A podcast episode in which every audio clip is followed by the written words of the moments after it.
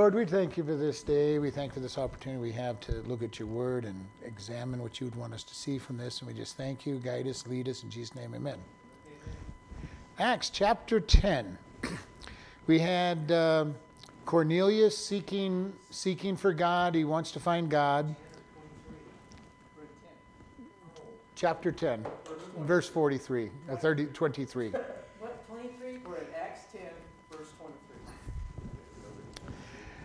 And so Cornelius is told by God to go see Peter or ask Peter to come to see him. Peter sees the vision of the animals in the sheet, and the servants come to see Peter and ask them to go see him. And this is where we're left off at verse 23. So, starting at verse 24. And the morrow, after they entered into Caesarea, and Cornelius waited for them and had called together his kinsmen and his near friends. And as Peter was coming in, Cornelius met him and fell down at his feet and worshipped him. But Peter took him up, saying, Stand up, I myself also am a man. And as he talked with him, he went in and found many that were, were come together. And he said unto them, You know how it is unlawful for a man that is a Jew to keep company or come into one of another nation. But God has showed me that I should not call any man common or unclean. Therefore came I unto you without gainsaying as soon as I was sent for. I asked therefore, of what intent have you sent for me? All right, so this is this is Peter going into Cornelius's uh, city. Remember, he started outside of Joppa. He's gone up to Caesarea, uh, a day's journey, basically. And he gets there, and you, we hear that Cornelius was waiting for him. Now, it wasn't just Cornelius. Cornelius had gathered up all of his good friends, all of his family. I have a feeling that his house was full by, by the sound of this. He had had God talk to him and say, I recognize your desire to desire, you know, to seek after me. I've recognized your alms. I've recognized your service. I recognize that you want to be one of my followers. And had told him to go see Peter, uh, ask for Peter. So he decided if if the man of God was going to come and see him, he was going to make sure there were plenty of people to be taught. And you, we would probably do the same thing if we had invited somebody that was a, you know, important person, at least in our even in, at least in our mind, and they were going to come, we probably would do the same thing. We're going to have a great big party. We're going to make sure everybody sees him. And he called on these Peter, and as Peter was coming, it says in verse 25, Cornelius met him and fell down his, at his feet and worshipped him. This is not an unusual thing for Cornelius. Cornelius is going, okay, God told me to call him. This must be a very important man worthy of worship. It, from Cornelius' point of view, as a Roman uh, centurion, he is looking at Roman religion. The, the Caesar considered himself God. Many people considered themselves God. If you were God's right hand man, uh, you, you would be worshiped. So he's used to this is what you do. You bow down and worship the mouthpiece of the God. And Peter is floored by this because he's a Jew. Jews don't bow down to anybody. So he has got the opposite side of this coin. And he's saying, Stand up, I am just a man. You know, get, get on your feet, I am just a man. And so we have a very big potential here of a problem because of two different cultures now mixing. You got the Jewish person who doesn't understand this idea of worshiping others, and you got the Roman who's willing to worship anything and anybody as long as he gets directed to God. And Peter stands him up and he and he talks to him as he goes in and he said he found many that were come together. Now, Peter's thought process when he was coming here, because remember, and his servant said, Cornelius wants to see you. He is fully expecting one Roman centurion. and maybe some servants, you know. Uh, and, he goes, and he gets there, and it's an entire house full of people. I have a feeling Peter is a little flabbergasted at this point. He wasn't he was looking to answer questions for one man seeking God whom God had talked to. Now he's going to preach to an entire group. He's going to basically be starting a church of non-Jews. And remember, at this point in the Christian world, everybody in the church is a Jew. It is not a, they don't know what to do with non Jews. They have not sought non Jews, they have not got after any non Jews. It is a Jewish sect, it's, it's called the Way.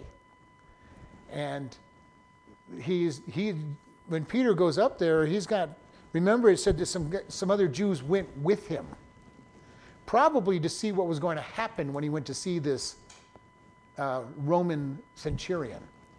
What is Peter going to do? This is a moment of hardship for Peter because he's a, he is a Jew. And he even walks in, he goes, when he walks in, he goes, You all know that it's unlawful for me as a Jew to come into your house. And yet, because of what God had told him, he says, But God told me not to say that you are common and to go in. Peter is in a crossroads himself. He's having to make a decision on is he going to obey the vision that he got, or is he going to try to live as he's always lived? This comes as a hard thing sometimes when God asks us to step outside of our comfort zone, outside of what we think is right and wrong, and say, This is what I'm telling you. Are you going to go forward in what I'm telling you? And this is a very big deal. This is a cultural issue. This is a race issue. Know, he is a Jew and he's going to go see a Roman. Jews had dealings with Romans every day outside in the cities and stuff because the Romans were all over the place. Here he's going to a Roman's home voluntarily. And he, he is in a struggle. He, in, even at this point, is struggling for himself what is going on? What am I going to do? And he says, Therefore I came without gainsaying or without contradiction as soon as I was sent for. And I asked, therefore, why have you sent me? for what intent have you sent me? Why have you sent me? Okay? What is it that you want? This is an interesting place when you're sent for without knowing what it's all about. He has been told that Cornelius had a vision and that Cornelius was called, called for him. He knows that God has sent him to do things that he doesn't know understand. And now he finds himself in the house of a Roman centurion with all of his friends and all of his family. I have a feeling none of them were Jews. So Cornelius is called his friends, his family. So this is a gathering of Romans and Peter that Peter has walked into without knowing what was going to happen. And so we see here that in verse 30, and Cornelius said, Four days ago I was fasting until this hour, and at the ninth hour I prayed in my house, and behold, a man stood before me in in bright clothing, and said, Cornelius, your, sin, your prayer is heard, and your alms are in remembrance in the sight of God. Send therefore to Joppa and call hither Simon, whose, whose surname is Peter. He is lodged in the house of one Simon the tanner by the seaside, who when he is come shall speak unto you. Immediately therefore I sent unto you, and you have well done that you are come. Now therefore are we all here present before God to hear all things that are commanded you of God. So we see Cornelius giving him the same recap we've heard before. I was fasting, seeking God. There was great blessing in fasting. When, when we want to f- get God's attention and, and really focus on God, fasting is a good way to draw our focus on God. And recommend it. I don't do it enough myself, but I recommend it. It's a good, a good process. Says, I was fasting, and in the ninth hour, around six o'clock, I was praying, and behold, a man stood before me in bright clothing. His description of the angel is a man in bright clothing. And he said, Your prayer is heard, your alms are in remembrance in the sight of God. He said, and it gives him the same thing he's told him go to Joppa. You're going to find Simon there. Simon is in Simon the tanner's house, Simon Peter, and he's in Simon tanner's house at the seaside. All right, and remember we covered that last week how his servants knew exactly where they were going. Joppa was a fairly good sized city, so if they if they'd had been looking all day for him, it would have been a big deal. But this was a very specific place. You're going by the seaside, and you're looking for the tanner whose name is Simon, and Peter, Simon Peter, is at his house. And because it was a, a person with a business, it would have been an easy place to find. And then he goes, and when he comes, he shall speak to you. He says, Immediately I sent for you, and you have done well to come. all right?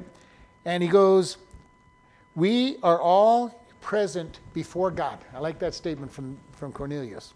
We are here to hear God's word, and we want to hear whatever God has commanded you to speak. This is a man who's under authority, and this is we saw this when Jesus talked to the centurion who said, "You don't even have to come to my house because you're under authority." Cornelius is a man that's under authority. He leads people. And basically, he's saying here, God sent you to us, you obeyed God, and now we're ready to hear what God has told you to tell us. This man understands authority, he understands what God is doing. And he's giving praise to Peter for being obedient. And he's saying, We're waiting. We are ready to hear. There is no greater joy than to teach people who want to be taught because they will draw out and make sure that you give them everything that you have and seek. And these ones wanted to know everything about God. Now, I can't imagine what this lesson is going to be like for Peter. These people don't know who God is in the first place. He's going to have to teach them who God is, who Jesus is, what sin is, I mean, it gives us a very short message in here that Peter gives them.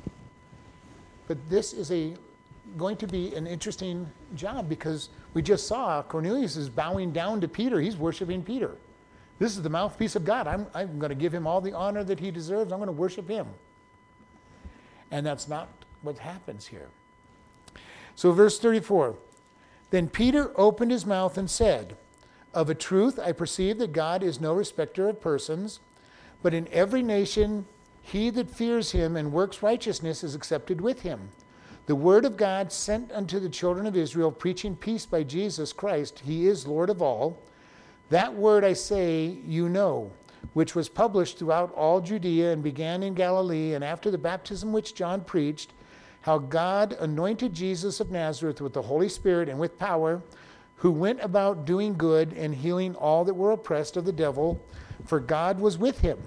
And we are witnesses of all things which he did, both in the land of the Jews and in Jerusalem, whom, you, whom they slew and hung on a tree. Him God raised up on the third day and showed him openly, not to all people, but unto the witnesses chosen before God, even to us who did eat and drink with him after he arose from the dead. And he commanded us to preach unto the people and to testify that which is ordained of God to be the judge of the quick and the dead. To give him all, to give to him give all the prophets witness, and all his name whatsoever whosoever believes in him shall receive remission of sin. So here is Peter's message. It's kind of an interesting one as I look at this message that Peter is giving, I almost see a message very similar to Jonah's. Uh, Jonah to the Ninevites was, Repent, in 40 days you're going to be destroyed. I don't want you to repent, I'm not going to tell you anything else. He's given him history here, but he's not really defining anything. Remember, these are Roman people that don't know most of what he's talking about. And I don't know how many of you have ever witnessed to somebody who doesn't know much about the monotheistic God that we follow. The Romans had a pantheon of gods, a whole bunch of gods, and they did not have the idea of one God. They did not really have the idea of sin. Now, Cornelius has been seeking the God. He's knowing that his pantheon is not right. Paul, if you remember later on down this down here on Mars Hill, goes to the people and, and they're questioning him. He goes, I perceive that you are a religious people. He goes, I you have gods for everything. I want to talk to you about this one. And he's standing next to the, the, the altar for the unknown God. He says, I want to tell you about the God whom you think is as unknown. This is kind of who Cornelius is looking for. He's, he's trying to follow the unknown God. He's, he's saying Zeus isn't good, Mercury isn't good, uh, Athena isn't good. None of, these, none of these are gods. They're not what I need. And Peter's message is, is good. Don't get me wrong. Peter's message is good. It's a valid message, but he's talking to people who don't understand what he's talking about. But haven't they been ruling Jews for years? Doesn't mean they're going to know anything about their religion. They know something because he wanted God, he wanted God, he knew that what he was following was not satisfying is what i think he might have done some investigation into the jewish god to know a little bit about him. Uh, but think about this. If you've ever done any study in other religions you know basics but you don't understand it the way they do. Uh, people do not understand christianity until they become a christian. You really don't understand christianity even if you study Christianity. You know, okay, well, they believe in one God, they believe Jesus is the Son of God, but what is it all about? And we all have misconceptions about Christianity before we became Christians. You know, well, you know, just a bunch of righteousness, just a bunch of rules. I'm going to become a Christian, and I can't do any of the bad things I'm doing, I can't do anything, I'm not going to have any fun. And then we find out it's not at all like that. Uh, but here, yes, he's probably done some study. He's looking. He's looking because he has not been fulfilled. Idols will never fulfill. All they can do is give you rules to live by. So he does know something. But Peter is not explaining much. And he's teaching to a whole room of Cornelius's friends. Now, maybe Cornelius has done some research. But he's invited all these people how much research have they done? How much do they know about what he's talking about? Uh, and it says, Peter, it says, Of a truth I perceive that God is no respecter of persons. So he started out with the right attitude. God does not take sides on people. Now, this is something that Peter should have been able to understand anyway, because what did Jesus do so often? Jesus ministered to a lot of non Jews. He talked to the de- demoniac in, in, in uh, Matthew 8, the one who was in the tombs, living in the tombs, and healed him. Why do we know he wasn't a Jew? Because he was a Gadarene. And the Gadarene was on the wrong side of Israel, on the wrong side of the lake. It was away from Israel. He wasn't, they weren't Jewish. Um, he, he preached to the Samaritan woman in John 4. You know, technically half Jew. Uh, but as far as Peter and them were concerned, uh uh-uh, uh not acceptable. Um, he talked to the Canaanite woman in, in uh, Matthew 15 who asked for her daughter to be healed, and he called her a dog. Okay, uh, I, am here to take care of the Jews, not, not, the, not the dogs. And she persisted, and you know she was had great faith. She goes, but even the dogs get crumbs. Uh, and so he accepted her. He healed the centurion's son in Matthew 8. You know, he, he met Greeks in, in, Ma- in uh, John 21. He met with all kinds of different people and ministered and gave them the gospel message. And God, from the very beginning, said that all people were to worship him.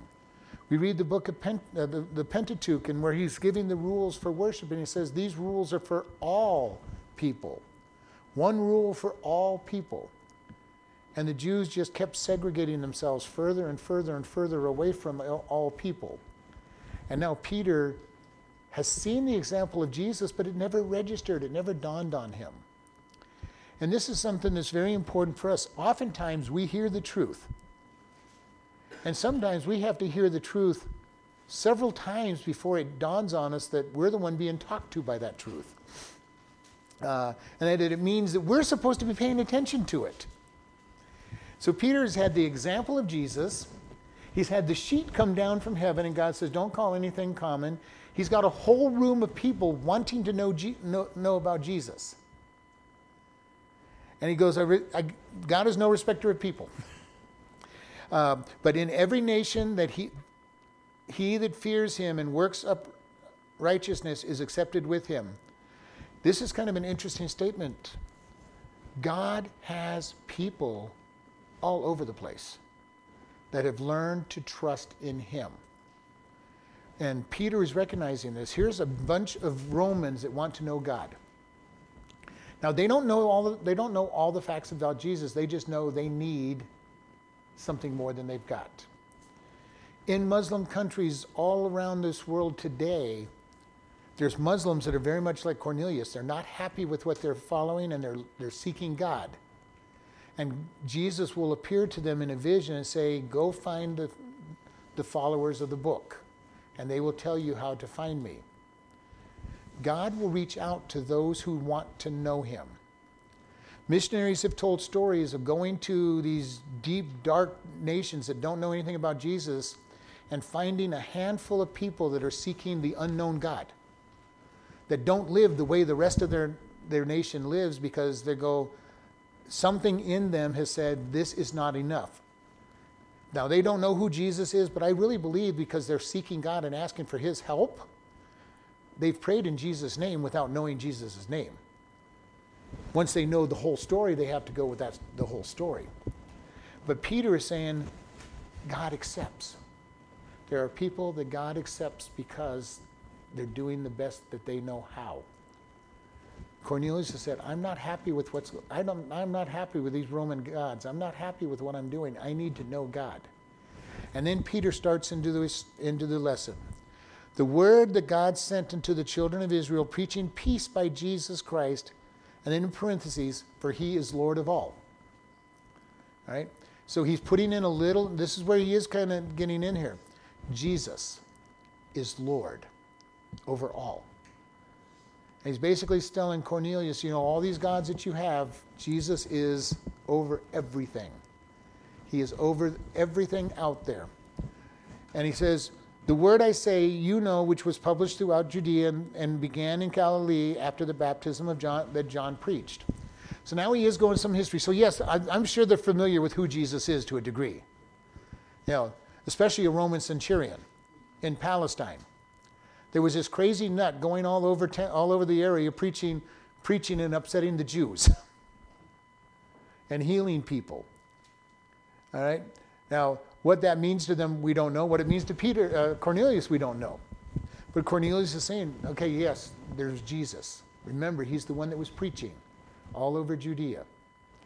Uh, and it says, how, and he says how God anointed Jesus of Nazareth with the Holy Spirit and, and with power, and he went about doing good things and healing all that were oppressed by the devil, for God was with him. The power of God on Jesus. And you know, this is kind of an interesting statement the way he, way he did. In the history books written about this period of time, Jesus is considered a magician. All right, and the secular history lists him as a, as a magician because of the miracles he did. He healed people, he cast out demons. They did not call him the Son of God in the history books.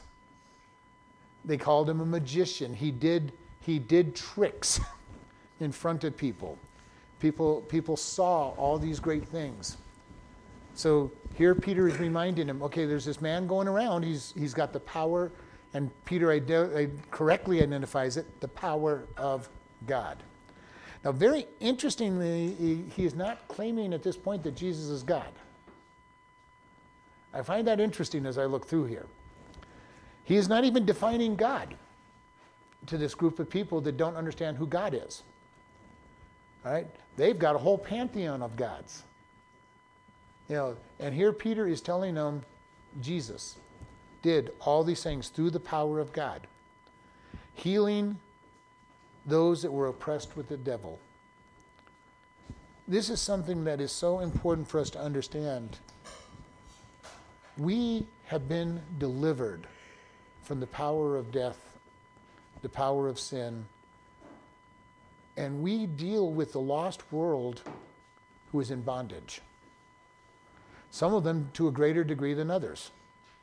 Some are just in bondage to sin, some are in bondage to demons. Now, I'm not going to go so far. There's groups of Christians that say everything that goes on, everything that's got you under bondage is a demon. I'm not going to go that far. But there is more demon bondage than we know of in this world. A lot of times it is just sin. Our sin keeps us in bondage. And sometimes it's demonic. But God has the power to break both. He wants to come into our lives and break the bondage to sin, break the bondage of Satan over our lives. How many of us do not live in victory because we do not believe that God can give us victory? Now, it is very interesting that so many Christians live in bondage, live in defeat, when we have the living God in us that says, I want to give you so much more. I want to give you total victory. But our unbelief so often holds us back. And it's hard. It's hard to walk by faith. You know, well, God, I know that you said you can do this, but. And we might not be that bold with him, but you know, our attitude and our, and our actions do say just that. Ah, you know, God, uh, I know that you said you will provide all things, that we can do all things in you, but uh, that's a very big giant out there. That's a really big cost. I just don't know that I'm willing to try. And some of it is legitimate. Well, if I try and I fail, God's going to look God's going to look bad. You know what? God will never look bad. If he if we try something and he doesn't want it, he'll say, okay, that you know, he'll he'll block it. But we try something that he wants, boy, what what blessings will come out of the deal. You know, we start out small. We gain experience. We gain how to learn it, learn how to do it. Peter is going in there and saying, God, Jesus came and he rescued these people oppressed. And at this point, Cornelius is probably thinking, "Well, I'm oppressed. I have not. I've not. I don't know the God that, that, that you're trying to tell me about." And then Peter goes on, and we are witnesses of all things which he did, both in the land of the Jews and in Jerusalem, whom they slew and hung on a tree. So now he's reminding them of this big, because right now we're just a couple months past the, the Passover and the and Pentecost, maybe maybe a year at the most, two years. He's reminding Cornelius of the crucifixion. They hung him on a tree. Now, I'm wondering how famous this crucifixion was in the long run. The Romans crucified people all the time. I am not sure about this description that he's giving to Cornelius. You know, uh, they hung, you know, remember, remember that crucifixion in Jerusalem. And he's probably thinking, you know, we execute people all the time in Jerusalem. Which one are you referring to?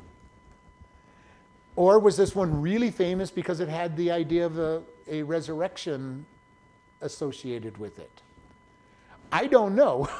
But the Romans usually crucified people that they wanted crucified, right? Not the ones that the Jews wanted crucified. Yeah, That's true. Yeah, well, the Romans are the ones that crucified him, though. Yeah, So all because that's what they asked for it. So there could be things special about this one. I'm just, when I read this, though, I'm, I'm trying to think as Cornelius would be looking at it. Okay, so what's the big deal? We hung somebody on the, on a, on a, on a, on a cross in Jerusalem. Yeah, we hung up another Jew, big deal. right? Yeah, we, we, we, put a, we put another Jew up there. We, we're putting Jews up there all the time. Uh, but there's something about this one that, you know, that Cornelius, and he does go on to say, uh, and him God raised up on the third day and showed him openly. Okay, that was the big key. Yeah, the Jew, you know, he was hung on a cross, but he rose again three days later. Anybody who is in that area is going to be aware of the rumors, the stories about the man who didn't stay dead. Uh, we would do that. You know, we would do that. Somebody in the grave for three days and got up out of the grave, we'd be hearing the rumors and the stories about it. But not only that, just a few months before that, you had Lazarus who was raised from the dead. So, and one other thing which you may not remember that happened when, when Jesus was rose from the dead was that the graves were opened and, and people were raised from the dead. All right? So at this point, he's saying people were raised from the dead. Cornelius might be remembering and goes, Yeah, I, I heard I heard those people that must have been on must have been on heroin and crack and LSD that were talking about all this resurrection stuff. You know, uh, kind of, you know, you because we would think the same way. You know, what you know, what drugs were those people on? You know, all these reports of dead people getting up and, and walking around. Uh, I don't know that I would want to be in Jerusalem at that time. Grandpa comes knocking at the door and going, I'm on my way to heaven. Uh, make sure you follow Jesus. Uh, He'd probably be following Jesus real quick when Grandpa, who's been dead for a long time, is knocking at your door. Uh, so again, all of this comes in, and he's kind of reminding him of some things, but probably reminding him of things that he's thinking are foolish. You know, a man dies on a cross, big deal. Oh, okay, you're talking about that one that supposedly rose from the dead. And oh yeah, there were a few other you know crazy things going on in Jerusalem that over that period of time. But how fast would they get forgotten? How fast do we forget news and, and rumors of things in our day and age? We're not any different than they are. Very easy. And, and they tried to cover it up anyway. Uh, well, the Jewish Jewish leaders did. Well, didn't the Romans too? Because the Roman soldiers said, "Oh, we went to sleep. We don't know what." No, the Roman soldiers were bought off that were the guard of that, but that's not that's not Cornelius's group of men. All right, that would be the Jerusalem uh, legion part. Uh, Cornelius is in charge of his 80, what was it, 86 men I said last week? Yeah, 80, 80 men. He's in charge of his 80 men, so, but he's going to have heard the rumors. And you know, this would be a big thing. The idea that, you know, a group of soldiers claim to have slept on duty. I can tell you the rest of the Roman officers are going to be thinking, why weren't they executed? How did they get away with violating the number one rule? That did not get quietly hushed under the rug. That rumor was spreading through the Roman Roman ranks. Uh, uh, there's this group of guys that are claiming they slept and they weren't executed. This was bad for morale. You know, so he's he's aware. He's probably aware of that whole whole thing um, going on. But then in, ver- then in verse 41, he says, Not to all people, but unto witnesses chosen before God, even to us who did eat and drink with him after he rose from the dead. Now, this is interesting that he says, Not of all people, because Paul later on is going to tell us that Jesus appeared to up to 500 people. That's a pretty good number. Again, it's not all, it literally isn't all. But he's saying you're not going to be able to necessarily prove all of this, but he goes, We ate with him.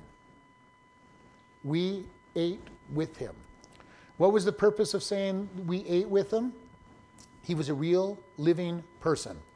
He wasn't a ghost, he wasn't a spirit, he wasn't an apparition, he was a physical being that could eat. And this is very important. All of these stories about him being really alive are important. He met with them on the on the seaside when they decided they were go, you know going to go back to fishing because they didn't know what was going on, and he ate with them. He even cooked the fish, you know, and he ate with them. Now he also had a body that could go right through the walls because he ended up in the upper room with the locked doors and just showed up. So there was something different about his spiritual body, but the spiritual body can eat. And we know that we're going to eat because when we get raptured, we're going to have the marriage supper of the Lamb for seven years. That's a long feast. Huh? Sure, if they serve something other than lamb. Oh, I'm sure that feast will have a lot of a lot of stuff.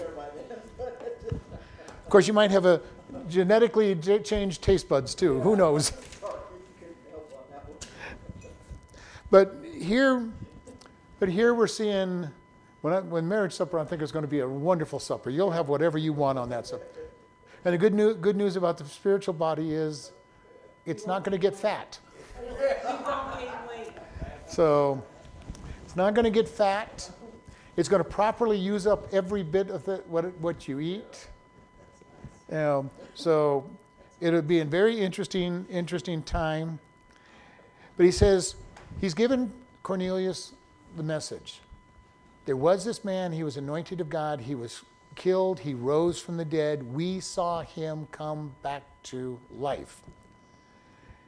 And then he goes, and he commanded us to preach unto the, the people and to testify that he, which was ordained by God, is the judge of the quick and the dead. All right? This means the living, the living and the dead. Quick is alive. The word here literally is zoe. It's actively alive. All right? Now, this one has a little deeper meaning to it because zoe life is the life that we have when we're saved, rather than bios life, which is our actual animated bodies. So he says, God is, God is the judge of those that are his and those that are dead in spirit as well. So this is a little bit of a play on words that he's doing. The living and the dead, both physically and spiritually. Just because people die does not get them away from being judged. Because then the ultimate judgment comes. What was the name of the ones that, of the, the word before we're saved? Alive. No, Zoe was after. Oh, Zoe is dead. Uh, Nekros is, is, is death. Yeah, well, we're, we're dead anyway, so we're, we're born dead. It's kind of interesting that zombies are becoming the biggest thing around nowadays, and they- we're born zombies by, by God's example. We're born dead. And we don't have life until we come to Christ. Now, he's saying God is the judge of the spiritually alive and spiritually dead.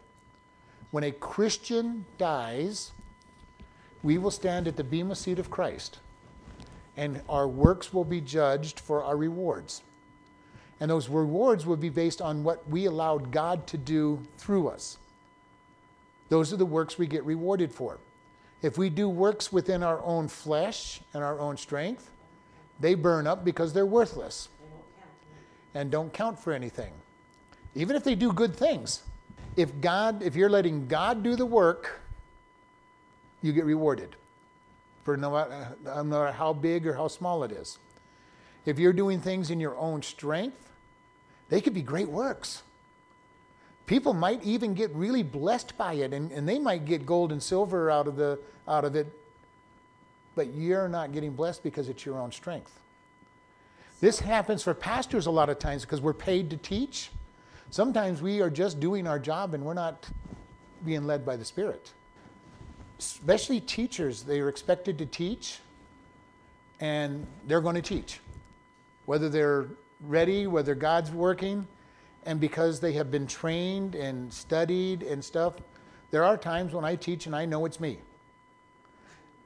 And there are times when I teach and I know it's not me. And there's many times when it's a mix. it starts out me and God takes over. And this is where we're at is that God is the judge. Christians will stand before him and be judged at the Bema seat. Those who have not accepted Christ will stand before him at the white throne judgment and be guilty. And there's only one question they're going to be asked at the white throne judgment What did you do with Jesus? How many times did you reject Jesus? Because you're standing at the white throne judgment, you've rejected him. And I really do believe they're going to be shown every time that they rejected him. Every time that they had the opportunity to turn to God and rejected turning to God. So that when they go into hell, they're going to know that they deserve what they got and they will be forever bothered by rejecting Jesus. Now, now think that you cannot get, get away from it and you're in burning isolation with great pain, with your conscience telling you you're here because you chose it for eternity. This is what he's talking about the quick and the dead.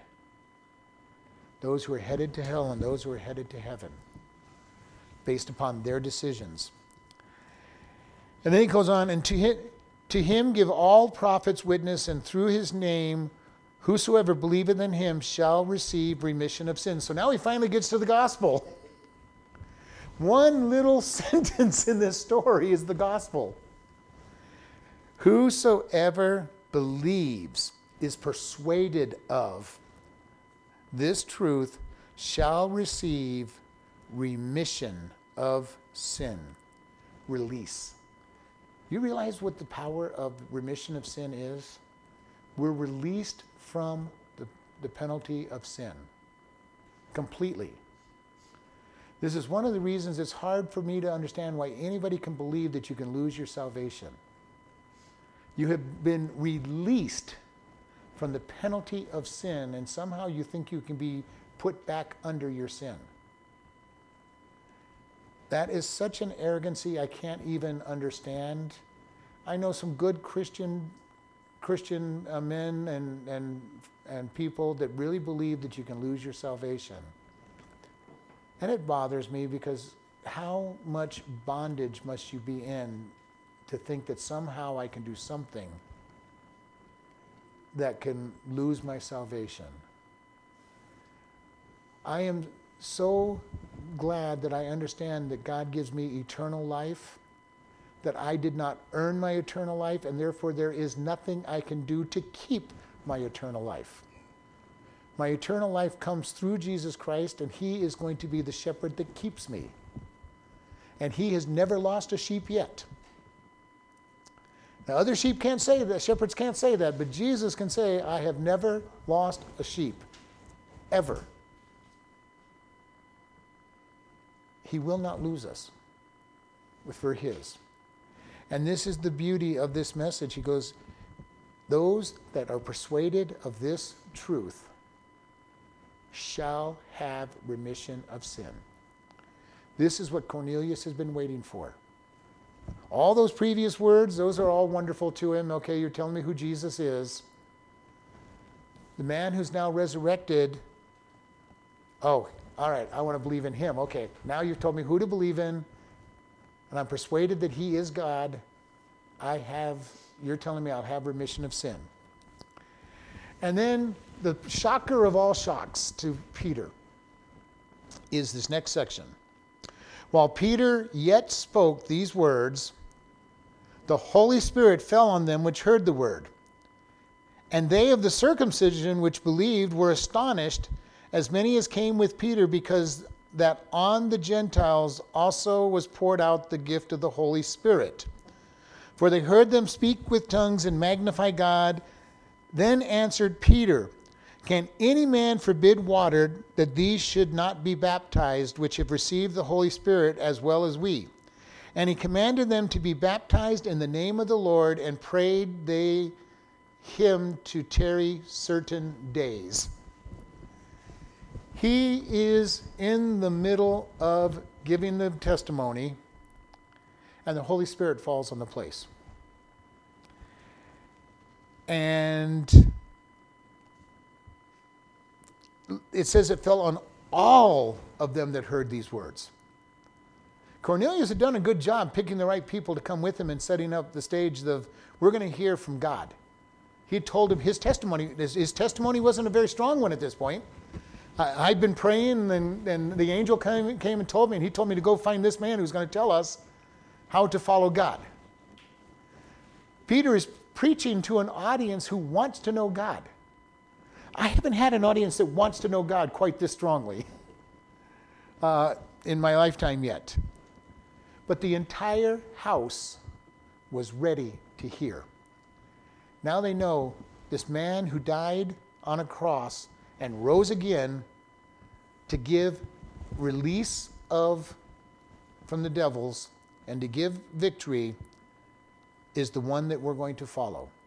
He is the judge. He is the ultimate. He is the Lord of Lords. He is the God. He is the one that's over all things. And as soon as he said, Whosoever believeth in him shall have remission of sin, he had an instant revival. An entire household of people believing in Jesus, having remission of sin, and having the Holy Spirit fall upon them. I believe this falling on the, on the Holy Spirit falling on them was not for their sake. It was for Peter's sake and the, those of the circumcision that came with Peter because they needed to see that God is no respecter of persons. So there's people there, they were all Romans, They were Cornelius's friends and family. The family were definitely Romans most of his friends were probably Romans because Jewish people would not be friends with the centurion. So it, doesn't, it never tells us that they're all Romans. But we know that a large portion of them are because that's his family. And most of his friends were probably Romans. Might have been a lot of members from his own, his own legion as well, his own, his own, his own uh, group. And it says, fell upon them, and they of the circumcision which believed were astonished. they were amazed. They marveled. Gentiles getting the blessing of God that they, up till this point in time, thought belonged to the Jews only.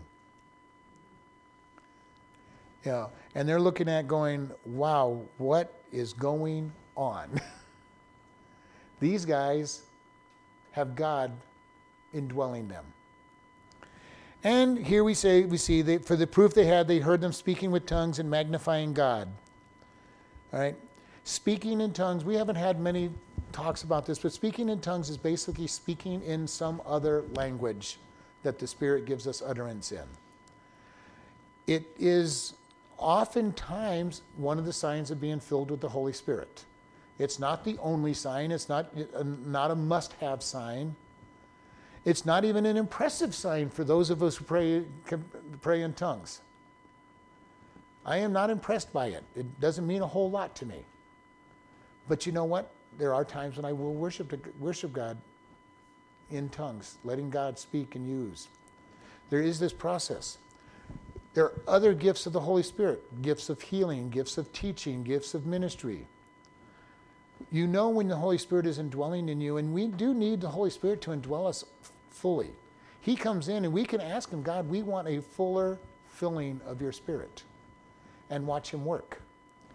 These people praying and t- speaking in tongues and magnifying God, all there, was a change.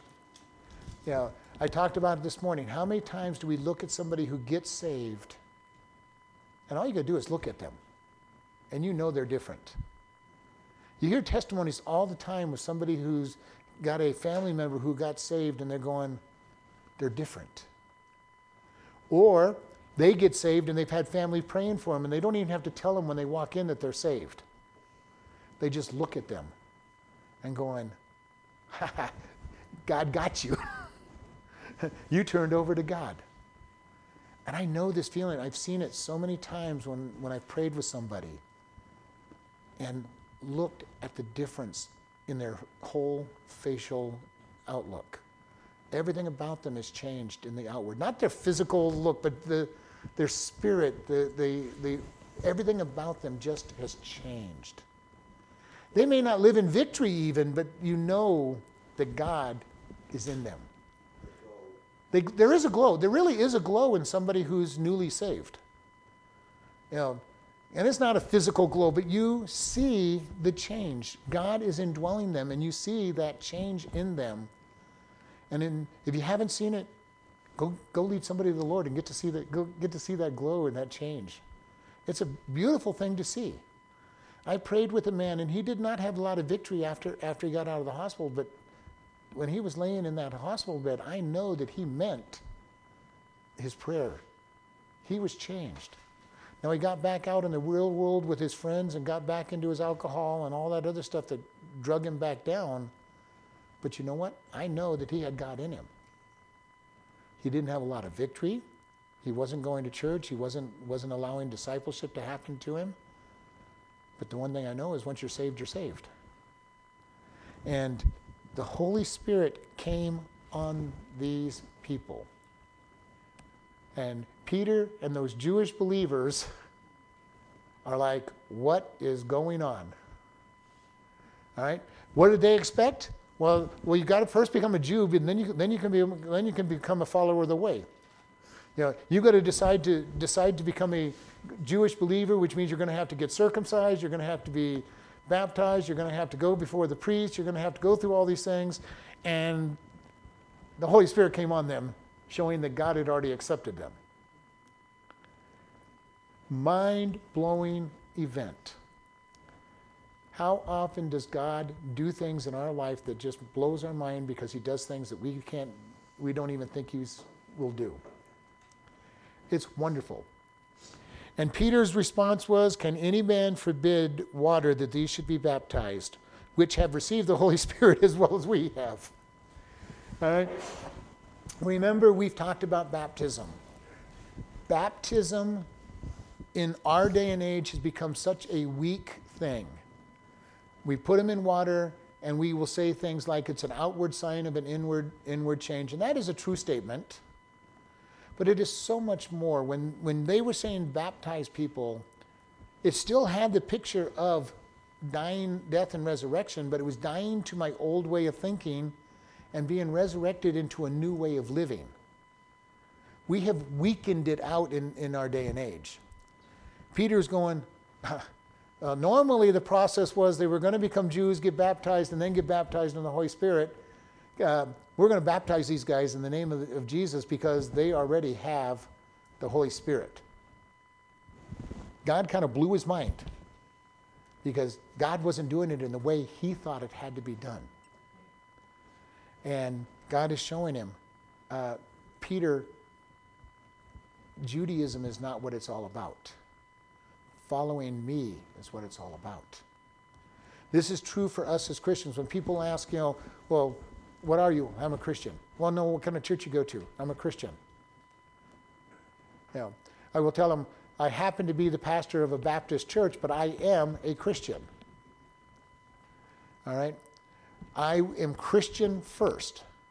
If I come across a, a, doctrine in which I'm a Baptist because I don't agree, I agree with all the Baptist doctrines, but I, you know, but if I was to come across a doctrine in the church that I did not agree, then I'm not going to agree with the doctrine because it's not biblical. I'm a Christian first, and this is important for us. What do we believe has to match up to the Word of God? One of the weakest areas of Baptist are in the dealings with the Holy Spirit. All right, they teach the right things, but they don't really believe in the power of the Holy Spirit. Without the Holy Spirit, we have no power to live a righteous life. We have no power to witness. We have no power to reach out to people. We'd be dead. We might as well be dead without the Holy Spirit. Now, it is very important that we understand all of this stuff goes on. Many people that are Baptist believe that the Holy Spirit stopped working 1,999 years ago, 2,000 years ago. When the first century ended, they go, oh, the Holy Spirit just disappeared. Doesn't do any of the stuff that we know about in Acts in the Bible. That's not the God that we believe in. At least not the God that I believe in. The Holy Spirit did all kinds of great things in the Old Testament, He did all kinds of things in the New Testament. My God's the same yesterday, today, and forever, and He's still the same God doing all kinds of miraculous things. Many people are afraid of this kind of power.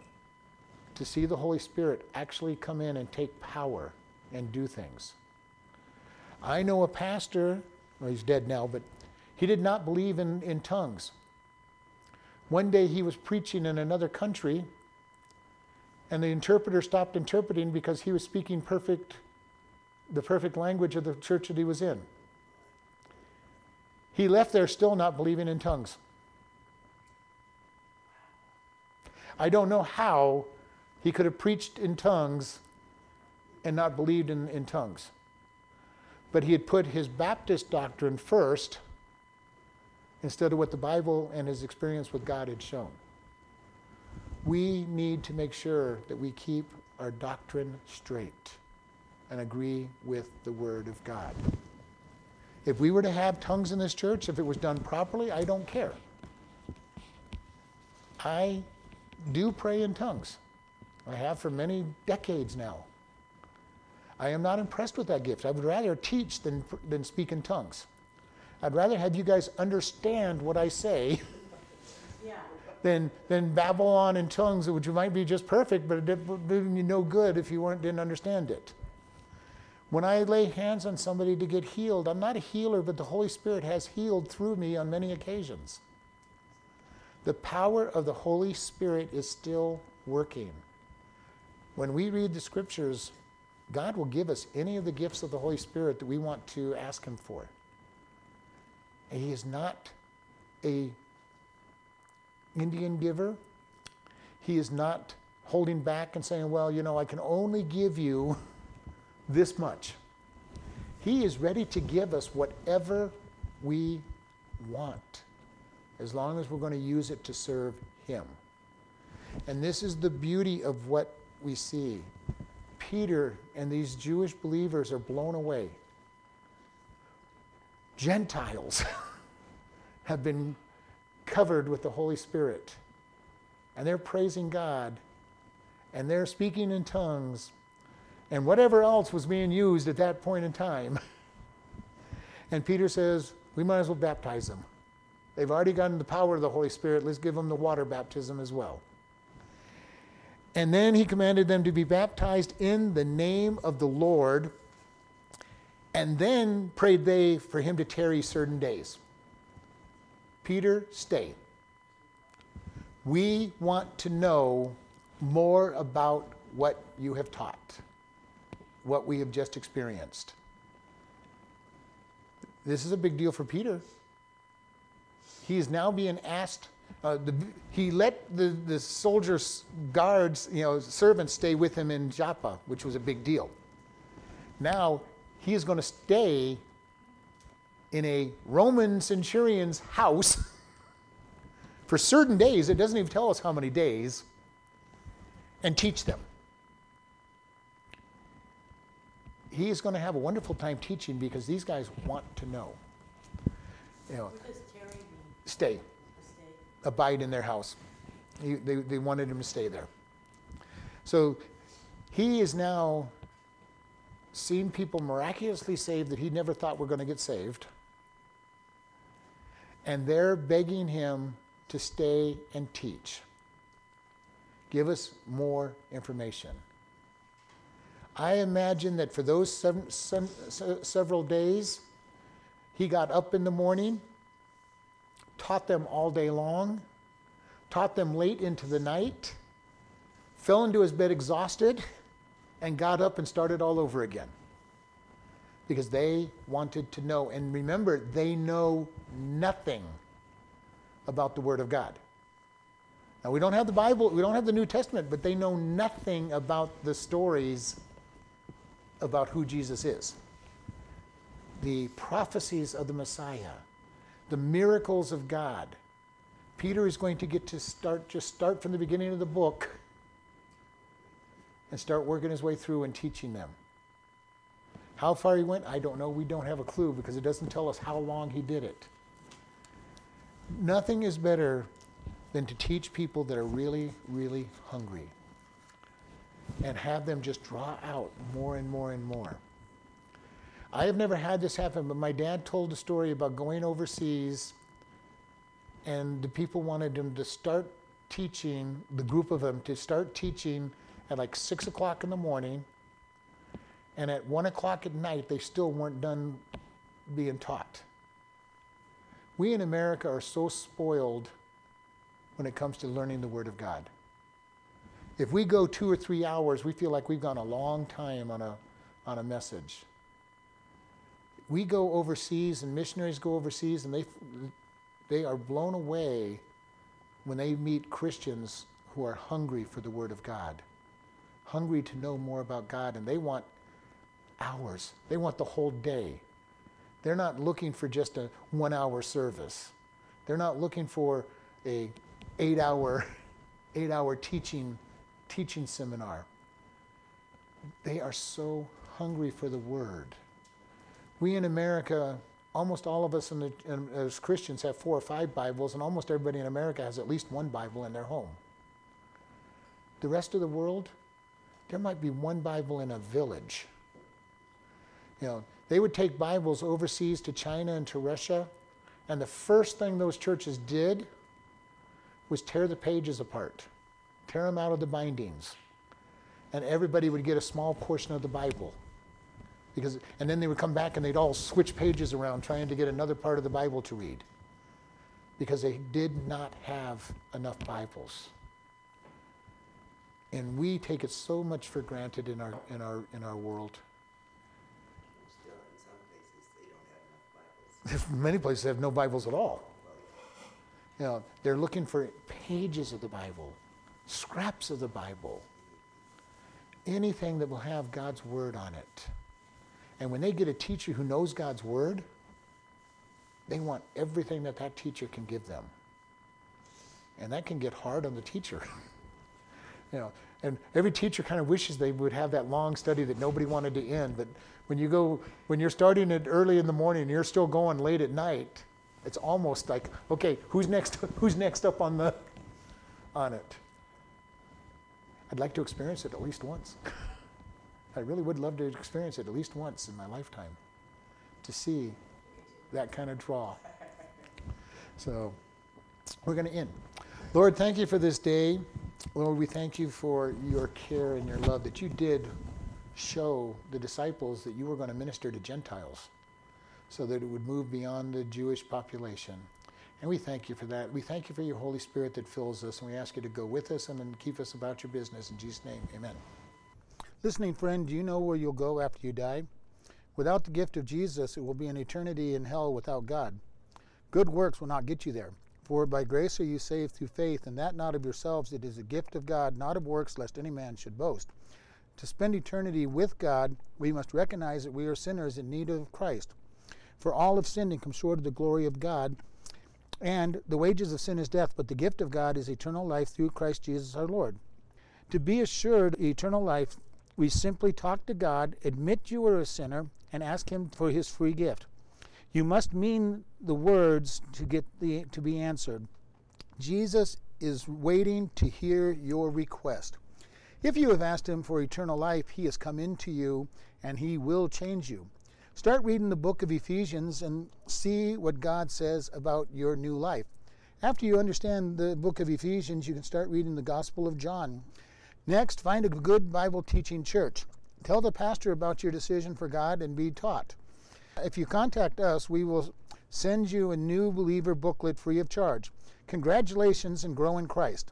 You can contact us by email at office at chloridebaptistchurch.com or by snail mail at P.O. Box 65, Chloride, Arizona 86431.